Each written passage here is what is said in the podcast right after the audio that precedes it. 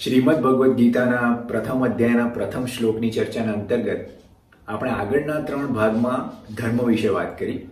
હવે આપણે વાત કરીશું શબ્દ યુયુત્સવ. યુયુત્સવ એટલે યુદ્ધ કરવાની ઈચ્છાવાળા. જ્યારે યુદ્ધ એ શબ્દ આવે છે ને, ત્યારે ઘણા લોકો ત્યાં ચોંકી ઉઠે છે. કે યુદ્ધ ઈશ્વરે ખરેખર તો પ્રેમની વાત કરવાની હોય, સહકારની વાત કરવાની હોય, સમજૂતીની વાત કરવાની હોય પણ એની સામે યુદ્ધની વાત કરે છે, સંઘર્ષની વાત કરે છે. ઘણા લોકો તો ગીતા પર પણ એવો આક્ષેપ મૂકે છે કે આ તો હિંસાને પ્રોત્સાહન આપતું શાસ્ત્ર છે. કારણ કે ભગવાન શ્રી કૃષ્ણ વારે ઘડી અર્જુનને કહે છે કે, અર્જુન, તું ઊભો થા અને યુદ્ધ કર. જે લોકો ખરેખર આવો આક્ષેપ કરે છે એ એમની બાલિશતા બતાવે છે. કારણ કે એ લોકો ભગવાન શ્રી કૃષ્ણના ઉપદેશને, ઉદ્દેશને અને ભગવદ્ ગીતાને અને મહાભારતના તાત્પર્યને પૂરેપૂરું સમજ્યા નથી.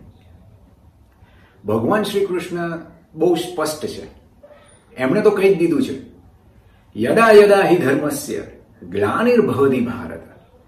જ્યારે જ્યારે ધર્મની ગ્લાની થશે ત્યારે હું આવીશ. ધર્મની ગ્લાની એટલે શું? જ્યારે માનવીય મૂલ્યો જે છે કે જે ખરેખર સમાજ વ્યવસ્થાને ટકાવી રાખે છે, જેનાથી માણસ, જાત, આ પૃથ્વી પર અસ્તિત્વ રાખી શકે છે. એ બધા ગુણોમાં જ્યારે ઘટાડો થાય, ત્યારે તો ઈશ્વર આવે છે. પછી તરત જ એ બીજા શ્લોકમાં પણ અર્જુનને કહે છે, પરિત્રાણાય સાધુના, વિનાશાય છે દુષ્કૃતા, ધર્મ સંસ્થાપનાર્થાય, સંભવામી યુગે યુગે. એટલે તમે જુઓ, ધર્મ સંસ્થાપનાર્થાય એટલે શું? એના બે વિશેષણો આપ્યા.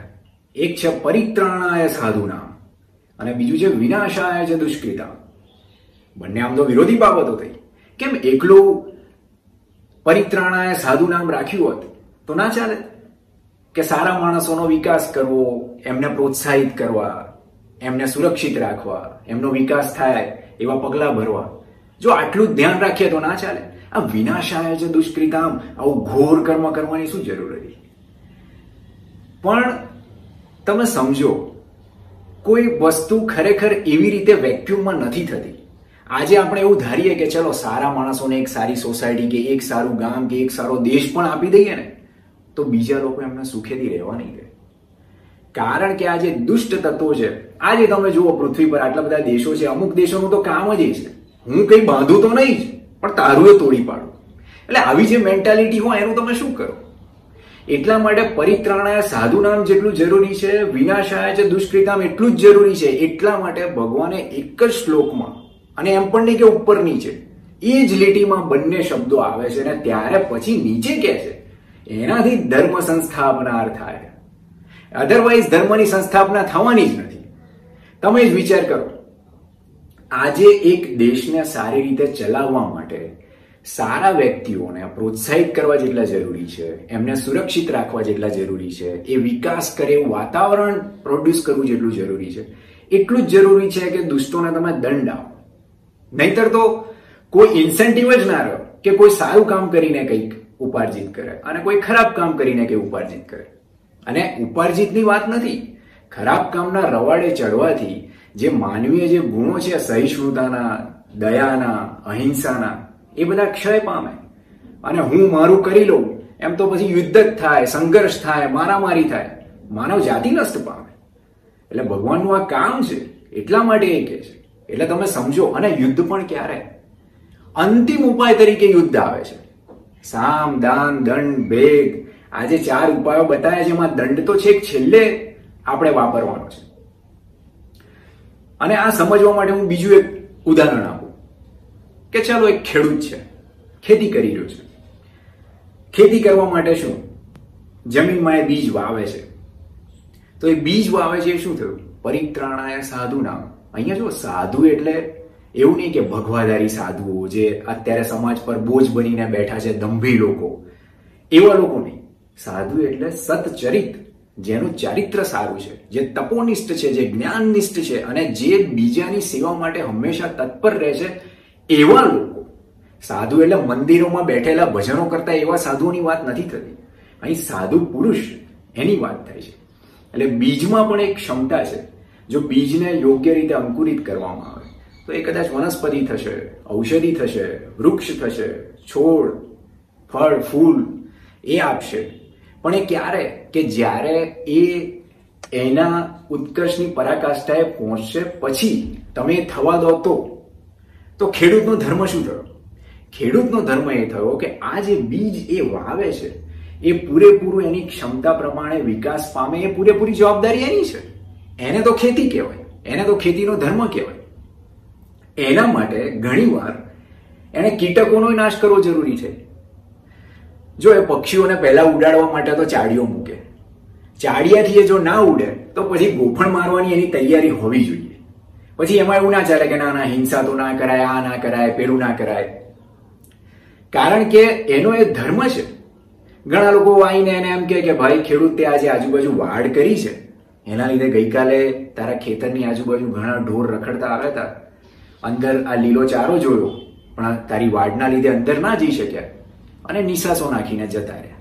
તેનું પાપ લાગશે તમે આવી વાડ કરાવીએ છો તો ખરેખર ખેડૂતે કહેવું જોઈએ? હું તો મારા ખેડૂત ધર્મનું પાલન કરું છું, આ બીજ છે એને વાવ્યું છે, એની રક્ષા કરવાનું કામ પણ મારું છે. એટલા માટે જે લોકોએ ખરેખર તો આ ઢોરોને રખડતા મૂક્યા છે, જેમના ઢોર છે, એનું એ પાલન પોષણ નથી કરતા, એમને પાપ લાગશે. ધર્મનું પાલન તો એ નથી કરતા. અધર્મી લોકો તો એ છે, અને ધર્મના ભાષણ તમે મને આપો છો. એટલે જો આ વિચારસરણી સમજવા જેવી છે, એટલા માટે આપણે કહીએ છીએ કે સ્વધર્મે નિધનમ શ્રેય.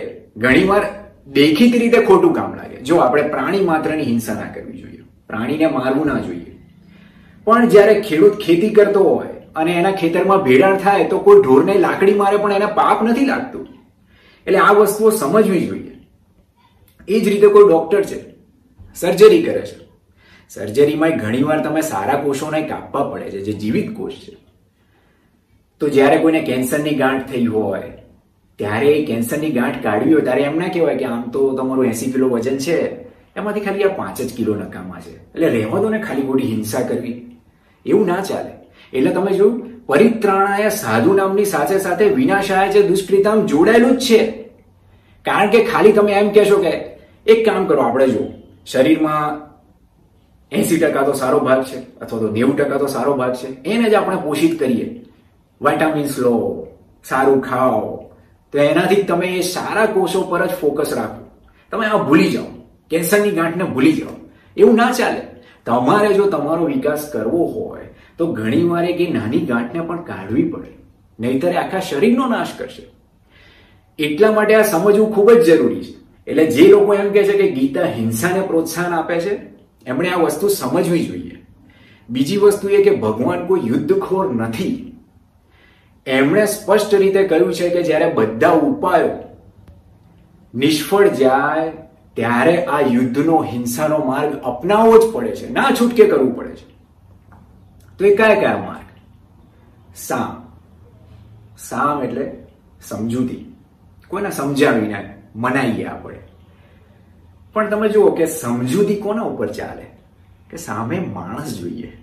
પશુ સામે સમજૂતી ના ચાલે. આજે તમે આખલો ગાડો થઈને આવ્યો હોય, એને તમે એમ કહો કે ભાઈ એક મિનિટ ઉપર આપણે વાતચીતથી કંઈક સોલ્યુશન લાવવા પ્રયત્ન કરીએ તું મને મારવા આવ્યો છે, ત્યાં તો તમને શીંગડે લઈને ક્યાંય ફેંકી દીધા હોય. એટલે સમજૂતી ક્યારે શક્ય બને છે કે જ્યારે બંને પક્ષે સમજણવાળા માણસો હોય? પહેલા તો માણસો હોય. માણસ જ સમજી શકે. માણસ અને પશુ સમજી નથી શકતા. એટલે સામ એવા વ્યક્તિઓ પર ચાલે છે કે ઘણીવાર મોંથી ભ્રમિત થઈ ગયા હોય, સારા માણસો હોય, પણ સમજી ના શકતા હોય. ઘણીવાર કેવું હોય કે બ્રિલિયન્ટ માણસ હોય. પણ અમુક વસ્તુ, અમુક વિચાર એના મગજ પર એવી રીતે હાવી થયેલો હોય કે બીજું કશું વિચારી ના શકે. એમાં કોઈ સારો ડાયો માણસ આવીને અથવા તો નિષ્પક્ષ માણસ આવીને એને સમજાવે, ત્યારે કદાચ એના મગજમાં વાત ઉતરે ને ત્યારે માની લે. એટલે શાંતિ ઘણા કામ પતી જતા હોય છે. પછી આવે છે દામ અથવા તો દાન. એટલે સંપત્તિની વાત આવી. હવે જે માણસ પૂરેપૂરો સાધુ પુરુષ નથી, સચ્ચરિત નથી. એનામાં કોઈક ને કોઈક દુર્ગુણ હોવાના. એ દુર્ગુણ એટલે કયા? તો લોભ, કામ, મદ, મોહ, આ બધું હોવાનું. તો આ પારખીને એમાંથી જે વસ્તુથી એ પ્રસન્ન થતો હોય, એવું કંઈક તમે એને આપો, અથવા તો તમારા પક્ષેથી જતું કરો. એટલે આપણે કહ્યું કે દામ અથવા તો દાન. જો પાંડવોના પક્ષે પણ ભગવાન શ્રી કૃષ્ણ જ્યારે જાય છે ત્યારે પહેલા એમણે આ જ વાત કરી, સમજાવવાની વાત કરી, બહુ સમજાવે. એટલે સામ અહીંયા પતી જાય છે. પણ એ સમજતા નથી. ભીષ્મ સમજાવે છે, દ્રોણાચાર્ય સમજાવે બધા સમજાવે છે. પણ જે નથી સમજતા એ નથી સમજતા. તો પછી ભગવાન બીજો ઉપાય કરે છે. બીજો ઉપાય એટલે કયો ઉપાય? તો આ દાનનો. સંપત્તિ બાબતે ઝઘડો હતો. તો ભગવાને કીધું કે જતું કરીએ. અને ભગવાન જતું કરવાનું નથી કહેતા. ખરેખર યુધિષ્ઠિરે કહ્યું છે કે અંતમાં જો આવું બને, તો પાંચ ગામમાં પણ સંતોષ માની લઈશું. એટલે ભગવાન પાંચ ગામની વાત કરે, ચલો બધી સંપત્તિ, ઝઘડો સંપત્તિ માટે છે. સંપત્તિ તમે રાખો, પાંચ ગામ આપી દો. એટલે જતું કર્યું. એને જે પ્રસન્ન કરતી વસ્તુ હતી એ કરી, કારણ કે એ લોભી છે. પણ એ પણ એ નથી માનતો. હવે કયો ઉપાય રહ્યો? સામ પતી ગયો, દામ પતી ગયો. હવે ભેદ. ભેદ એટલે જેના બળ પર, અથવા તો જેના લીધે એ વ્યક્તિ આટલા તાગડ ધીના કરતી હોય, એમાંથી એને એ એનું બળ ખેંચી લેવું. તો જો હિતોપદેશ અને પંચતંત્રની જે વાર્તાઓ આપણે પહેલા ભણતા હતા, એમાં એક અધ્યાય આવે છે સ્પેશિયલ મિત્ર ભેદ નામનો, કે બે મિત્રો જો જોડે હોય ને, તો એમને હરાવવા અશક્ય છે. અથવા તો તમે એમાં કોઈ જ ફાટફૂટ પડ્યા વગર કશું તમારું કાર્ય ના સાધી શકો. તો ભગવાન શ્રી કૃષ્ણ એનો પ્રયત્ન કરે છે કે દુર્યોધનને કોના પર જોશ હોય છે? કર્ણ પર. તો છેલ્લે કર્ણને કહે છે કે ભાઈ, તું તો પાંડવોનો જ મોટો ભાઈ છે. આવી જા અમારી બાજુ. જો કર્ણ હટી જાય, તો દુર્યોધનનું બધું બળ ત્યાં જતું રહે. કારણ કે કર્ણના વાતો પર તો એ ચગ્યો હતો એટલે જુઓ, એમણે બધું જ અપનાવી જોયું અને જ્યારે બધી જ વસ્તુમાં નિષ્ફળ જાય છે, ત્યારે દંડની વાત કરે છે કે આ વ્યક્તિ માટે હવે દંડ જ ઉચિત છે. એટલે તમે જોયું કે દંડ એવું નથી કે પહેલા દંડ જ વાપરો. તમે શક્તિશાળી હોય એટલે કોઈને મારવા જ માંડવું. એ તો ખરેખર ઘૃણિત કર્મ છે. એને હિંસા કહેવાય. એટલા માટે જ્યારે તમારો વિચાર સારો હોય, તમારી વ્યવસ્થા સારી હોય, ભગવાન શ્રી કૃષ્ણ એક સારી વ્યવસ્થા પ્રસ્થાપિત કરવા માંગતા હતા કે જેના લીધે ધર્મનો ઉત્કર્ષ થઈ શકે, સારા માણસો શાંતિથી રાજ્યમાં રહી શકે, પોતાનું કામ કરી શકે અને સમાજ આગળ વધી શકે. પણ જ્યારે આ દુષ્ટો એને અટકાવે, ત્યારે કોઈ જ વાતથી ના માને તો દંડ આપવો પણ એક ઉચિત કર્મ છે. હવે કોઈ કે કે દંડ આપીએ બરાબર છે, પણ આ દંડ નક્કી કોણ કરે? કોણ એવું નક્કી કરે કે તમારી સમાજ વ્યવસ્થા સાચી? ઘણા લોકો એમ અત્યારે નથી, ઘણા દેશોમાં અમુક જાતની રાજ્ય વ્યવસ્થા છે, ઘણા દેશોમાં બીજી જાતની રાજ્ય વ્યવસ્થા છે. તો એ નક્કી કોણ કરે? એનું પ્રમાણ કોણ?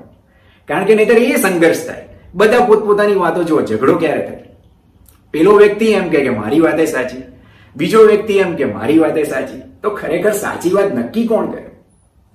એનું પણ ભગવાન શ્રી કૃષ્ણએ પ્રમાણ આપ્યું છે. ભગવાન એમ કહે છે કે યુદ્ધ કોણે કરવું જોઈએ અને કેવી રીતે કરવું જોઈએ? જો આ શ્લોક તમે સમજી જાઓ ને, તો આ જે આક્ષેપોવાળી વાત, હિંસાવાળી વાત, એ બધી જ તમારા મગજમાંથી દૂર થઈ જશે. અને એ છે, સુખ દુઃખે સમય કૃત્વ, લાભા લાભો જયા જયો. જો સુખ દુઃખ, લાભ, હાનિ, જય, પરાજય, એમાં જે સમતા રાખે ને, સુખ દુઃખે સમય કૃત્વા, લાભા લાભો જયા જયો. તતો યુદ્ધાય યુજ્યસ્વ, નૈવમ પાપમ વાપસેસી જો આ રીતે તું યુદ્ધ કરીશ, તો તને પાપ લાગશે નહીં. કેમ? કારણ કે કરતા ભાવ જતો રહ્યો. કરતા ભાવ કેમ જતો રહ્યો? કારણ કે નથી એ વ્યક્તિને સુખ દુઃખની કોઈ એવી લાલસા, નથી લાભ હાનિની કોઈ ચિંતા, નથી જય પરાજયની ચિંતા. હવે આ શબ્દો તમે સમજો. સુખ દુઃખ. સુખ દુઃખ કોને લાગે? ભોગી વ્યક્તિને. કે આજે કંઈક સારું ખાવાનું ના મળ્યું, આજે ક્યાંક સારું બેસવાનું ના મળ્યું, આજે આરામ ના મળ્યો, તો એને સુખ અને દુઃખની ફિલિંગ થાય. એ સુખ દુઃખ એ ભોગી વ્યક્તિઓ માટે છે. પછી આવે છે લાભ અને હાનિ. કે આજે આપણને લાભ થયો, હાનિ થયો એ કોણ? એવું કોને થાય? તો એ લોભી વ્યક્તિને થાય. અને જય અને પરાજય. આજે હું બળવાન છું, મારી નીચે અમુક લોકોને દબાઈ દીધા. જો મારી નીચે કેટલા લોકો કામ કરે છે. આ બધું ઘમંડ કોને હોય? અભિમાની વ્યક્તિને. એટલા માટે ભોગી, લોભી અને કામી અને અભિમાની આવા લોકોને જો તમે હટાવી દો અને પછી જો કોઈ યુદ્ધ કરતું હોય, તો એ ખરેખર ધર્મ માટે કરતું હશે. કારણ કે એને કોઈ પોતાનું કશું લેવાનું રહ્યું નહીં. આજે ગાંધીજી યુદ્ધે જ ચડ્યા હતા. અંગ્રેજો સામેનું એમનું યુદ્ધ જ હતું. પણ એમને કશું લેવાનું નહોતું. એમણે તો એમ જ કીધું હતું કે મારે તો આ મા ભૂમને સ્વતંત્રતા અપાવી છે. જ્યારે મહર્ષિ અરવિંદ મહર્ષિ અરવિંદ તો કેટલા વિદ્વાન હતા અને કેવી એમની પ્રતિભા હતી. એ ધારક તો શું ના કરી શકે? કેટલું એ ધન ઉપાર્જિત કર્યું શાંતિથી, સુખેથી રહે. પાંચ વર્ષના હતા ત્યારથી તો એ લંડન હતા. પણ જ્યારે એમને એ વસ્તુનું રિયલાઇઝેશન થયું, ત્યારે એમણે એમની પત્નીને એક પત્ર લખેલો છે. અને એમાં એમણે કહ્યું છે કે આજથી હવે હું જે કંઈ પણ ધન ઉપાર્જિત કરીશ, એ મારા સસ્ટેનેબિલિટી મારા અસ્તિત્વ માટે જ હશે. અને એટલું જ હું ઉપાર્જિત કરીશ કે જેનાથી હું જીવી શકું અને મારું કામ કરી શકું. એનાથી વધારેનું હું લોભ કરીશ નહીં. અને એનાથી વધારે મને જે કંઈ પણ મળે, એ હું આ ભૂમિને સમર્પિત કરી દઈશ. કેમ? કારણ કે લોકો કદાચ આ ભૂમિને એક ધરતી, એક જળ તરીકે જોતા હશે. પણ મારા માટે તો આ માં છે. અને માં જ્યારે બંધનોમાં હોય, ત્યારે હું બીજી કોઈ વસ્તુઓમાં રાજું એ મને પસંદ નથી અને ઉચિત પણ નથી. એમ કરીને એમણે બધું સમર્પિત કરી અને દેશ સેવામાં એ જોડાઈ ગયા એટલે આવા જે ઉચ્ચ વિચારના લોકો જ્યારે યુદ્ધે ચડે ને, ત્યારે એને ધર્મયુદ્ધ કહેવાય. ઘણા લોકો નથી કહેતા કે ધર્મયુદ્ધ એટલે શું? ધર્મયુદ્ધની ઘણા એવી વ્યાખ્યા કરે છે કે સાંજે બેસીને લોકો જમે એટલે ધર્મયુદ્ધ. ભલે સવાર ઝઘડે પણ સામે તો એના, સાંજે તો એના એ, ના, એ ધર્મયુદ્ધ નથી. ધર્મયુદ્ધ એટલે ધર્મની સ્થાપના માટે થતું યુદ્ધ. ધર્મની સ્થાપના એટલે શું? આપણે પહેલા વાત કરી કે માણસની બુદ્ધિ અને એની શ્રદ્ધા સાચી દિશામાં જઈ શકતી હોય અને માણસ વિકાસ સાધી શકતો હોય, માનવીને મૂલ્યોની રક્ષા થતી હોય. ત્યારે જો કોઈ યુદ્ધે ચડે તો એને ધર્મયુદ્ધ કહેવાય. પણ એમાં આ વસ્તુઓ ના હોવી જોઈએ. એને સુખ દુઃખની ચિંતા ના હોવી જોઈએ, એને લાભ હાનિની ચિંતા ના હોવી જોઈએ. અને એ વ્યક્તિને માન, અભિમાન, આ બધાની ચિંતા ના હોવી જોઈએ. આના ઉદાહરણો આપણે જોઈએ. જ્યારે ભગવાન રામે લંકા પર આક્રમણ કર્યું, ત્યારે શું એમને સોનાની લંકા જોઈ દીધી સીતાનું તો એક બહાનું હતું. પણ રાવણ જે દુષ્કૃત્યો કરતો હતો એમને અટકાવવા હતા. એટલે એ પણ ખરેખર એક ધર્મયુદ્ધ હતું. અને તમે જુઓ, એ આખું સોનાની લંકા લીધા પછી પણ રામે કોને રાજા બનાવ્યા?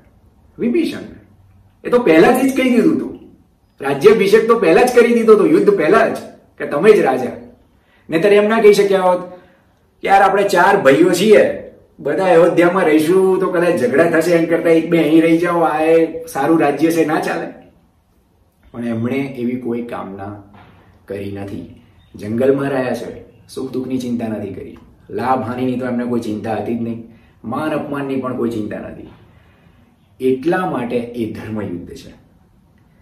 નૃસિંહ અવતાર, એમાં જ્યારે હિરણ્યકશિપુને ભગવાન મારે છે, પછી કોને રાજ્ય આપ્યું? પ્રહલાદને આપ્યું. જો આ બે ઉદાહરણ મેં તમને એટલા માટે આપ્યા, કારણ કે ઘણીવાર તો ચલો રાજ્ય બીજાને આપ્યું, પણ ઘણીવાર લોકો એવું કરે કે ચલો પોતાની જ્ઞાતિનાને આપે પોતાના શાળાને આપે, પોતાના છોકરાને આપે, છોકરાના છોકરાને આપે. પણ આ કેસમાં તો એ જ વર્ગના એના છોકરાને રાજ્ય આપી દીધું છે. નહીતર કોઈ એમ ના કહી શકે કે અરે, રાક્ષસોને મારીને તો તમે આ રાજ્ય લીધું છે અને પાછું રાક્ષસ કુળના જ કોઈ લોકને બેસાડો છો. ફરીથી યુદ્ધ કરવું પડશે. પણ એવું નથી. ભગવાન સમજે છે. કારણ કે એ જ વ્યક્તિ એની પ્રજાને સમજી શકે છે. પાછું એ વ્યક્તિઓ જ્ઞાની છે. એટલે એમને કોઈ આવો લોભ છે જ નહીં. એટલે આ યુદ્ધો કરે છે એટલે કોઈ એમના પર એવો આક્ષેપ ના મૂકી શકે કે એમને લોભ માટે કે પોતાની ક્ષમતા પુરવાર કરવા માટે આ યુદ્ધ કર્યું છે. ક્ષમતા પુરવાર કરવાની તો ક્યાં વાત હતી? જ્યારે વિભીષણ લંકામાંથી ઉડીને આવતા હોય છે, ત્યારે સુગ્રીવ જોવે છે, સુગ્રીવ કહે છે કે આ રાક્ષસો બધા આવી રહ્યા છે. તો કદાચ આ એમની નીતિ શું હશે આપણને ખબર નથી. ત્યારે રામ એમને જ પૂછે છે કે તમે જ કહો, કેવો વ્યવહાર કરવો જોઈએ? ત્યારે સુગ્રીવ કહે છે કે પ્રભુ, મને તો આમાં બહુ શંકા છે ને આ રાક્ષસો તો માયાવી હોય છે. કદાચ આપણે ભેદ જાણવા આવ્યા હોય, આપણને કંઈ કહેવાય નહીં અને આપણા પક્ષમાં આવવા માંગતો હોય. ત્યારે રામ એને હસતા હસતા કહી દે છે કે, વિભીષણ, એની તો તમે ચિંતા જ ના કરો. આ પૃથ્વી પર જેટલા સમસ્ત રાક્ષસો અને દુષ્ટો છે એને લક્ષ્મણ, નિમિષ માત્ર એટલે આંખની પાપણ ખુલીને બંધ થાય એટલી વારમાં તો એનો સંહાર કરી શકે છે. એટલે એની આપણે કોઈ ચિંતા જ નથી. એટલે તમે જુઓ કે એમને એવી કોઈ ગણતરી જ નથી. અને જ્યારે એવા લોકો યુદ્ધ કરે છે, ત્યારે ધર્મયુદ્ધ કહેવાય છે. એ જ રીતે અહીંયા પાંડવ, કૌરવ વચ્ચેનું ધર્મયુદ્ધ એટલે કૌરવો તો અધર્મનું યુદ્ધ કરે છે. જો દ્રોણાચાર્ય ધર્મના પક્ષે નથી, ભીષ્મ પણ ધર્મના પક્ષે નથી, એટલે એ જે યુદ્ધ કરી રહ્યા છે, એ તો અધર્મનું યુદ્ધ છે. ધર્મનું યુદ્ધ તો ખાલી પાંડવોના પક્ષે જ છે. એટલે આખા યુદ્ધને ધર્મયુદ્ધ ના કહેવાય. એને એવી ભૂલ ના કરાય કે હું આજે ધર્મયુદ્ધ કરી રહ્યો છું. આજે કૌરવ પક્ષનો કોઈ યોદ્ધા એવું ના કહી શકે કે હું ધર્મયુદ્ધ કરી રહ્યો છું. એ તો અધર્મનું જ યુદ્ધ કરી રહ્યો છે. એટલા માટે આ શબ્દો સમજવા જરૂરી છે. એટલે એક જ શ્લોક જો આપણે સમજી જઈએ ને, તો ભગવાન શ્રી કૃષ્ણની ભાવના આપણે સમજી શકીએ. અને આવા લોકો જ યુદ્ધ કરવા સક્ષમ છે. આવા લોકોએ જ યુદ્ધ કરવું જોઈએ. ભગવાન શ્રી કૃષ્ણે પણ જેટલા જેટલા રાજ્યો એમણે હસ્તગત કર્યા છે. હસ્તગત તો નથી કર્યા, જેમણે જે રાજાઓને પરાજિત કર્યા છે પછી એ રાજ્ય એમના પુત્રોને જ મોટે ભાગે આપી દીધું છે. જો જરાસંઘને ભીમની સહાયતાથી હરાવ્યો, જરાસંઘને માર્યો, તો એના બંને પુત્રોને રાજ્ય આપી દીધું. એકનું નામ હતું સહદેવ ને બીજાનું નામ હતું જયતસિંહ. એ જ રીતે શિશુપાલ, શિશુપાલને તો ભર સભામાં એનું ડોકું ઉડાઈ દીધું હતું. તો એ રાજ્ય તો એના છોકરાને જ આપ્યું.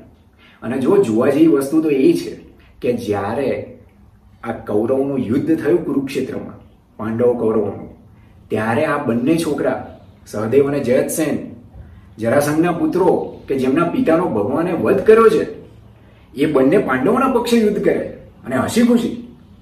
અને શિશુપાલનો પુત્ર તો એક અક્ષોહિણી સેના લઈને આવ્યો હતો. પાંડવોની સાત અક્ષોહિણી સેના એક તો આ લઈને આવ્યો હતો.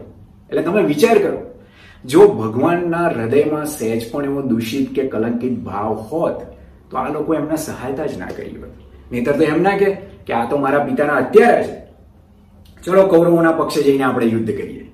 પણ ના, જો જે લોકોને ભગવાને હરાવ્યા છે, જેમના પિતાઓનો વધ કર્યો છે, એવા લોકો એમના પક્ષે છે. એટલે કેટલું ઉચ્ચ એમનું ચરિત્ર હશે કે એ લોકો પણ એમનાથી પ્રભાવિત થયા છે કે આ જે કરે છે એ સારું કામ છે. એવો એમને વિશ્વાસ છે. એટલા માટે. એટલે ભગવાન એમ કહે છે કે યુદ્ધ કરવું તો આ રીતે કરવું સુખ દુઃખે સમય કૃત્વા લાભા લાભો જયા જો એટલે પોતે તો એ પાલન કરે છે. જો એડવાઇસ એમને અર્જુનને નથી આપતા. પોતે આ બધી વસ્તુનું પાલન કરી ચૂક્યા છે. પછી એ બીજાને કહે છે. નહીં કે ગપ્પીદાસની જેમ ઠોકમ ઠોક કરે. નહીતર તો અર્જુને ના માને. કે તમે તો કહો છો, આ તો બધી લખેલી વાતો છે. તમે જ ક્યાં એનું પાલન કર્યું છે? પછી બીજી વાત. યુદ્ધ કોણે કરવું? હવે આવું જે, આ જે વસ્તુ છે, એનું પાલન કરે કોણ? કોણે કરવું? કેવો વ્યક્તિ યોગ્ય કહેવાય. તો એમાં એક પરશુરામે કર્ણને એક વાત કહી છે. રામધારીસિંહ દિનકરની એક કવિતા છે, રશ્મિરથી.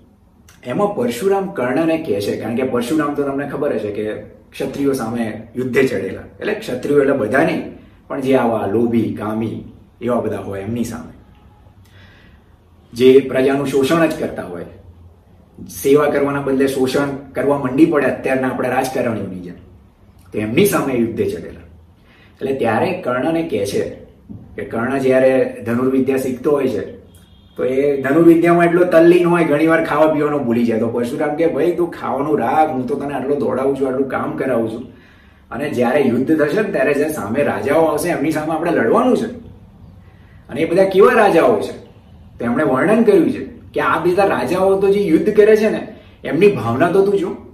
એવા સામે એમને તો ક્યારેક ક્ષમા ના કરવા જોઈએ કારણ કે અત્યારે તો આ બધા જે રણે ચડે છે ને યુદ્ધો યુદ્ધોની વાતો કરે છે એ બધા રાજાઓ કેવા છે તો પરશુરામે કીધું છે કર્ણને रण केवल इसलिए कि राजे और अधिक सुखी हो मानी हो और प्रजाएं मिले उन्हें जिससे वे और अधिक अभिमानी हो रण केवल इसलिए कि वे कल्पित अभाव से छूट सके बड़े राज्य की सीमा जिससे अधिक जनों को लूट सके रण केवल इसलिए कि सत्ता बढ़े नहीं पत्ता डोले भूपों के विपरीत न कोई कहीं कभी कुछ भी बोले जो जो मिलती विजय अहम नरपति का बढ़ता जाता है ज्यो ज्यो मिलती विजय अहम नरपति का बढ़ता जाता है वह और जोर से સમાજ કે સિર પર ચડતા જાતા હૈ એટલે તમે જો કેટલું અત્યારના જમાના પ્રમાણે આ કેટલું તાદશ ચિત્ર છે અત્યારના જે લોકો આ ઇલેક્શનો લડે છે શું સેવાઓ માટે લડે છે આજે આ રાજ્ય અમારું, કાલે પેલું રાજ્ય અમારું. એટલે ભાઈ, બધા રાજ્યમાં તમારે ચૂંટણીઓ કરીને તમારો પક્ષ વિજય થવો બધી વાત બરાબર.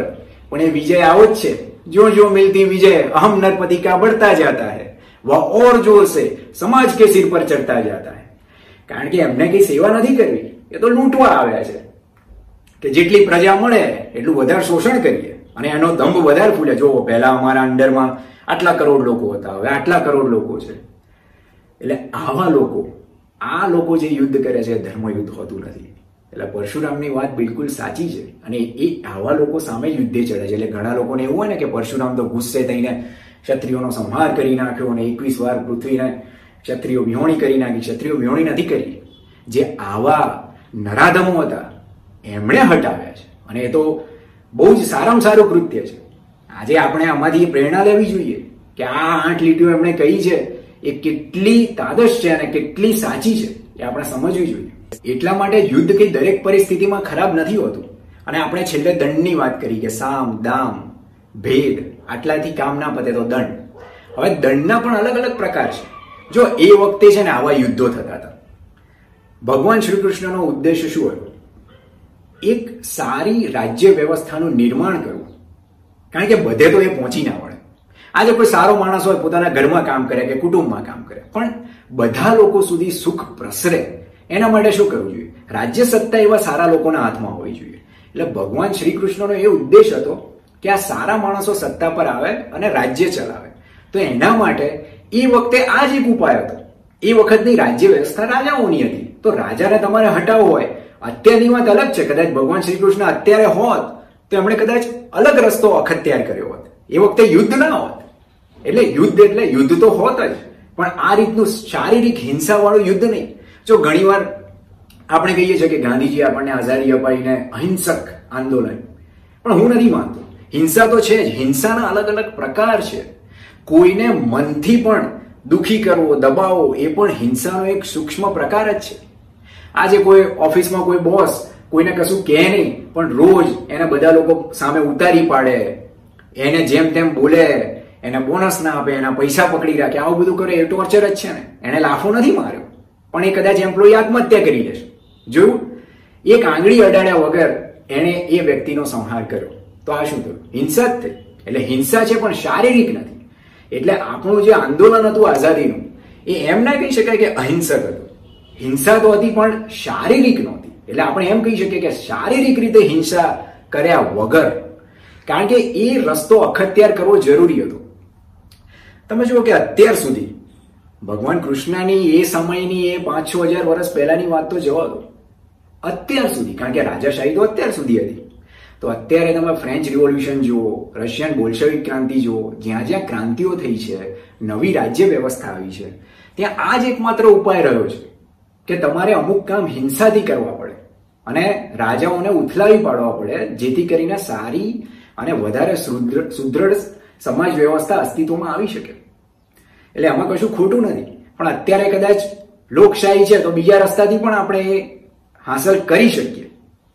તો ગાંધીજીએ શા માટે શારીરિક હિંસાને પ્રોત્સાહન નહોતું આપ્યું? કારણ કે જો, એક તો એ સમયે સમાજ પણ થોડો ડેવલપ થયેલો હતો.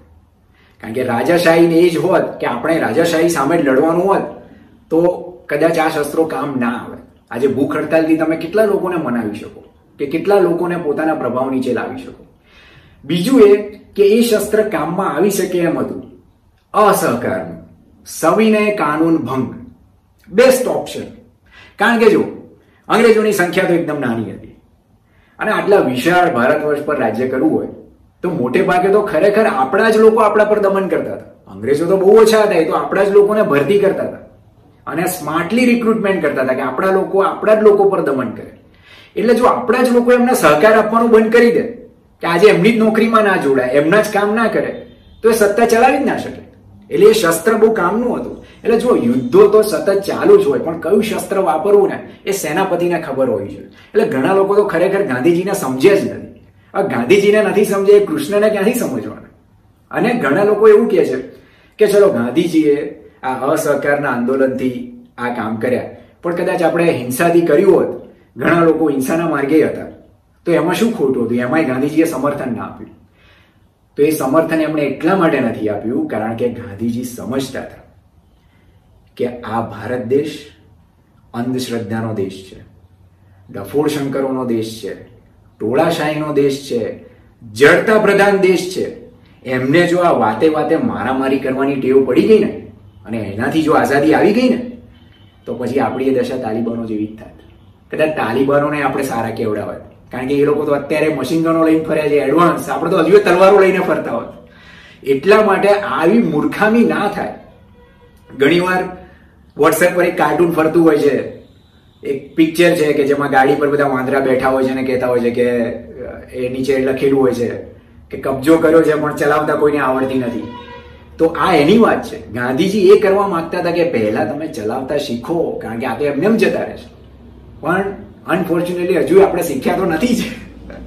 એટલે ક્યારે કયું શસ્ત્ર વાપરવું ને જો ગાંધીજીને ખબર હોય તો ભગવાન શ્રી કૃષ્ણને ખબર જ હોય. પણ એ સમયે રાજ્ય વ્યવસ્થા બદલવાનો આ જ એક ઉપચાર હતો અને એમણે અપનાવ્યો. બીજી એક વાત કે આટલા બધા રાજાઓ હતા તેમાંથી પાંડવોને જ કેમ પસંદ કર્યા? ભગવાન શ્રી કૃષ્ણ કોઈ બીજાને પોતાના જ વંશનાને ના મૂકી શકે, પ્રદ્યુમ્નને જ ના રાજા બનાવી દે, પોતાના છોકરાને બનાવી શકે, બીજા કોઈને બનાવી શકે. પણ પાંડવોમાં અમુક એક ગુણો હતા. એમના લીધે ભગવાન શ્રી કૃષ્ણ એમને પસંદ કર્યા. જો એ વખતના મહાપ્રતાપી લોકોમાં પાંડવોનું નામ હતું. હવે બળ, બુદ્ધિ, પરાક્રમ, આ બધી વસ્તુઓ તો ઘણા લોકોમાં હોય છે. પણ એક વસ્તુ, એક જે ક્વોલિટી છે ને ઘણા લોકો નથી હોતી. અને એ ક્વોલિટી છે વિવેક. પાંડવોએ ક્યારે કોઈની સામે અનુચિત વ્યવહાર નથી કર્યો. જો આટલા શક્તિશાળી હતા ધારત તો આ રાજ્ય રાજ્ય શું ભીખ માંગવાની? ધારત તો પાંચે પાંડવ, પાંચ પાંડવ શું એક અર્જુન જ આખી પૃથ્વી જીતી લે. પણ એમણે એવું નથી કર્યું. શાંતિથી વનવાસ સ્વીકાર્યો છે. બધા નિયમોનું પાલન કર્યું છે. નહીતર પાછા જવાની શું જરૂર છે? પોતે એક રાજ્ય જીતીને પાંચ ગામ શું કરવા માંગે? બીજા કોઈ રાજ્યમાં જઈને એના હડપ કરી લે? આ પણ એક મુદ્દો સમજવા જેવો છે. ચલો હસ્તિનાપુર તો જવા દે કે આપણું ભાઈઓ ભાઈઓનું રાજ્ય છે, એમાં ક્યાં જીતવું નથી. પણ કદાચ બીજા રાજાઓ જોડે ના જઈ શક્યા હોય. એવું એમણે નથી કર્યું. એટલા માટે નથી કર્યું, કારણ કે જો એ આ આપણે જે લિટમસ ટેસ્ટ કીધો ને, સુખ દુઃખે સમય કૃત્વા લાભા લાભો જયા જયો. એમાં એ પાસ થાય છે. એમને લોભ નથી, એ ભોગી નથી. વનવાસ ભોગવી ચૂક્યા છે. એમને સુખ દુઃખ એવું કશું છે નહીં. પોતાનું બળ પરાક્રમ સિદ્ધ કરવાની કોઈ એવી ભાવના નથી કે, ચલો અર્જુન, હું કેવો ધનુર્ધારી છું, બતાવી દઉં. હું કેવો ગદાધારી છું, બતાવી દઉં. એવું બતાવી દેવાનું એમને કશું છે નહીં. અને એમણે તો આશય લીધો છે, ભગવાન શ્રી કૃષ્ણનો એ જે કહે છે, એમ કરે છે. એટલે ધર્મના માર્ગે સતત એ લોકો ચાલે છે. બીજી એક સારામાં સારી ક્વોલિટી બીજા માટે બલિદાન આપવા માટે હંમેશા તત્પર. હંમેશા. એક ચક્રા નગરીમાં જ્યારે બકાસુર હતો ત્યારે કુંતી પોતાના પુત્રને મોકલે છે. જ્યારે બ્રાહ્મણના ઘરે એમના પુત્રનો વારો હોય છે, ત્યારે પોતાના પુત્રનું બલિદાન આપે છે. આ એ વાત અલગ છે કે ભીમે બકાસુરને માર્યો, પણ તોય પોતાના પુત્રને મોકલ્યો તો ખરો જ ને. એવું જરૂરી હતું કે એને મારી શકે. પણ પોતાના પુત્રનું એમણે બલિદાન આપ્યું. એ જ રીતે ભીમ જ્યારે રસ્તેથી જતો હોય છે વનવાસમાં, ત્યારે એક બ્રાહ્મણ કુટુંબને એક જણને બલિ માટે ગતોટગચ એનો જ છોકરો લઈ જતો હોય છે. ત્યારે ભીમ સામેથી કહે છે કે એમને છોડી મૂક, અમે તો પાંચ છીએ, એક ઓછો થશે તો એ શું? તો મને લઈ જા બલિ માટે. તો પોતાનું બલિદાન આપવા માટે એ માણસ હંમેશા તત્પર છે. ત્રીજી ક્વોલિટી પાંડવોએ કોઈ પણ કામમાં નાનપ રાખી નથી. એ સમાજના દરેક સ્તરમાં જઈ આવ્યા છે, એ કામ કરી ચૂક્યા છે. એટલે રાજ્ય વ્યવસ્થા સારી રીતે સમજી શકે છે. અત્યારના લોકો જેવું નહીં, એમને ખબર જ નથી કે રાજ્ય વ્યવસ્થા કેવી રીતે ચલાવી. કોઈ દિવસ કંઈ કામ કર્યું હોય તો ખબર પડે. અજ્ઞાતવાસમાં દ્રૌપદી મહારાણી હતી પણ દાસી બની છે. ભીમ રસોઈયો બન્યો છે. અર્જુન જેવો ધનુર્ધર, અર્જુન જેવો મહાપરાક્રમી વ્યક્તિ આજે નર્તક બની જાય છે અને વાદક બની જાય છે. અને ધર્મરાજ યુધિષ્ઠિર એ વિરાટ રાજાના સહાયક બની જાય છે. એટલે તમે વિચાર કરો કે આવા આવા કામો એમણે કર્યા છે. નકુલ અને સહદેવ, ગોપાલક અને અશ્વપાલક બની જાય છે. એટલે એમણે બધા કામ કર્યા છે. એટલે કઈ કઈ મેં ક્વોલિટી કીધી? એક તો વિવેક ઘમંડ નથી. અત્યારે જો એક ઇલેક્શન જીતું, હમણાં જ અહીંયા પણ અમારા એરિયામાં અમુક ઇલેક્શન પત્યા છે. હવે એક સામાન્ય ઇલેક્શન છે. નથી મુખ્યમંત્રીનું કે નથી પ્રધાનમંત્રીનું, તમે સમજી જાઓ. એમાં એટલો શોર બકોર ને એટલી જાહેરાતો ને જાણે કે શું એ લોકો હાસિલ કરીને આવ્યા હોય. હવે આ સેવાના કોઈના લક્ષણો છે? તમે જ સમજો. એટલે વિવેક, ઘમંડ નથી. બીજી વસ્તુ દરેક કામ એ લોકો કરી ચૂક્યા છે, સમાજને સારી રીતે એ સમજી શકે છે અને જાણી શકે છે. અને બલિદાન આપવા માટે હંમેશા તૈયાર. કારણ કે રાજા માટે પ્રજાનું હિત એ પહેલું હોવું જોઈએ. આ બધા ગુણોના લીધે જ ભગવાને એમને પસંદ કર્યા છે. સામે પક્ષે કૌરવો જો કૌરવોએ શું કર્યું છે? પાંડવો જ્યારથી હતા, ત્યારે પોતાના જ ભાઈઓને મારવાની ચેષ્ટા, સળગાઈ દેવાની ચેષ્ટા, એમની જ પત્નીને ભરી સભામાં આ રીતે અપમાનિત કરવી. પછી જ્યારે બધું પતી જાય તો એ રાજ્ય આપવાનો ઇનકાર કરવો એટલે આ બધા દુષ્ટોના જ લક્ષણ છે. પણ એની સામે પાંડવોને પસંદ કરવા પાછળના કારણો છે. અને બીજી એક વાત તમે જુઓ. અંગ્રેજોથી આઝાદ થયા પછી. એક સમય એવો હતો કે અડધી દુનિયા અંગ્રેજોના શાસન નીચે જ હતી. તો તમે જુઓ કે અંગ્રેજોથી તો ઘણા બધા દેશો આઝાદ થયા છે. અમેરિકા અંગ્રેજોથી આઝાદ થયું છે, ઓસ્ટ્રેલિયાએ થયું છે, બધા થયા છે. ઘણા બધા થયા છે. પણ અમુક લોકો હજુ ભિખારી જ છે અને અમુક સુપર પાવર થઈ ગયા છે. એવું કેમ? એનો જવાબ તમે શોધો. એનો જવાબ એ છે કે આપણને હજુ સુધી આ પાંડવો જેવા સારા શાસકો મળ્યા નથી. જે કોઈ પણ છે એ ભ્રષ્ટ છે. પોતાનું જ કરી લેવા વાળા. પ્રજા તો એવી છે સામે શાસકો એવા છે. જો સારા શાસકોને સારી પ્રજા હોય ને, તો રોજ રોદડા ના રોવા પડે. આ સિત્તેર પંચોતેર એસી વર્ષ જે રો રો કરીએ છીએ કે હાય હાય, અમારે તો બહુ બધું હતું ને લૂંટીને લઈ ગયા, લૂંટીને લઈ ગયા. કોઈ દેશ એવી રડારોડ નથી કરતો. જે પરાક્રમી છે, જ્ઞાની છે, એ તો આવી વાત જ નથી કરતો. એ લોકો તો પોતાના બાહુબળમાં માને છે અને બુદ્ધિમાં માને છે. જો એમણે ક્યાં ક્યાં કેટલું કેટલું હાંસલ કર્યું છે. પણ આપણે હજુ એ રડારોડ જ કરીએ છીએ. બધું હતું, પણ પેલા લઈ ગયા છે. એટલે હવે પાછું કોઈ ભીખમાં આપે તો લઈએ. આવી આપણી વૃત્તિ છે. એટલે એ વૃત્તિ જ્યાં સુધી બદલાશે નહીં ને, ત્યાં સુધી કોઈ જ પરિવર્તન આવવાનું નથી. હવે આપણે આગળના ભાગમાં ચર્ચા કરીશું કે ભગવાન શ્રી કૃષ્ણએ યુદ્ધ ટાળવા માટે શું પ્રયત્ન કરે એટલે એમનો દુર્યોધન માટે સંદેશ અને એ કેવી રીતે દુર્યોધનની સભામાં જાય છે અને સંધિ પ્રસ્તાવ મૂકે છે, એ બધી વાતો આપણે આગળ કરીશું. પણ મીન વાઇલ જેમ પરશુરામે કીધું કે આવા બધા જે લોકો છે રણ કેવલ ઇસલીએ કે જે આ બધા ચૂંટણી લડે છે, એ કોઈ તમારા ભલા માટે નથી કરતા એ તો પોતાના ઘર ભરવા માટે કરે છે. તો આવી બધી સમજણ પ્રજામાં આવે અને એ સમજણ આવ્યા પછી આ જે અત્યારે સેવાના નામે શાસકો અને એ પણ શોષણ કરતા એવા શાસકો બની બેઠા છે. એમને હાંકી કાઢવા એ આપણી પ્રજા તરીકેની એક નૈતિક ફરજ છે અને આપણો ધર્મ જ છે. તો એ ધર્મયુદ્ધ કરવા માટે પ્રજા જાગૃત બને, બળશાળી બને, બુદ્ધિશાળી બને, એવી ભગવાન થોડી સદબુદ્ધિ આપે એવી પ્રાર્થના સાથે જય શ્રી કૃષ્ણ.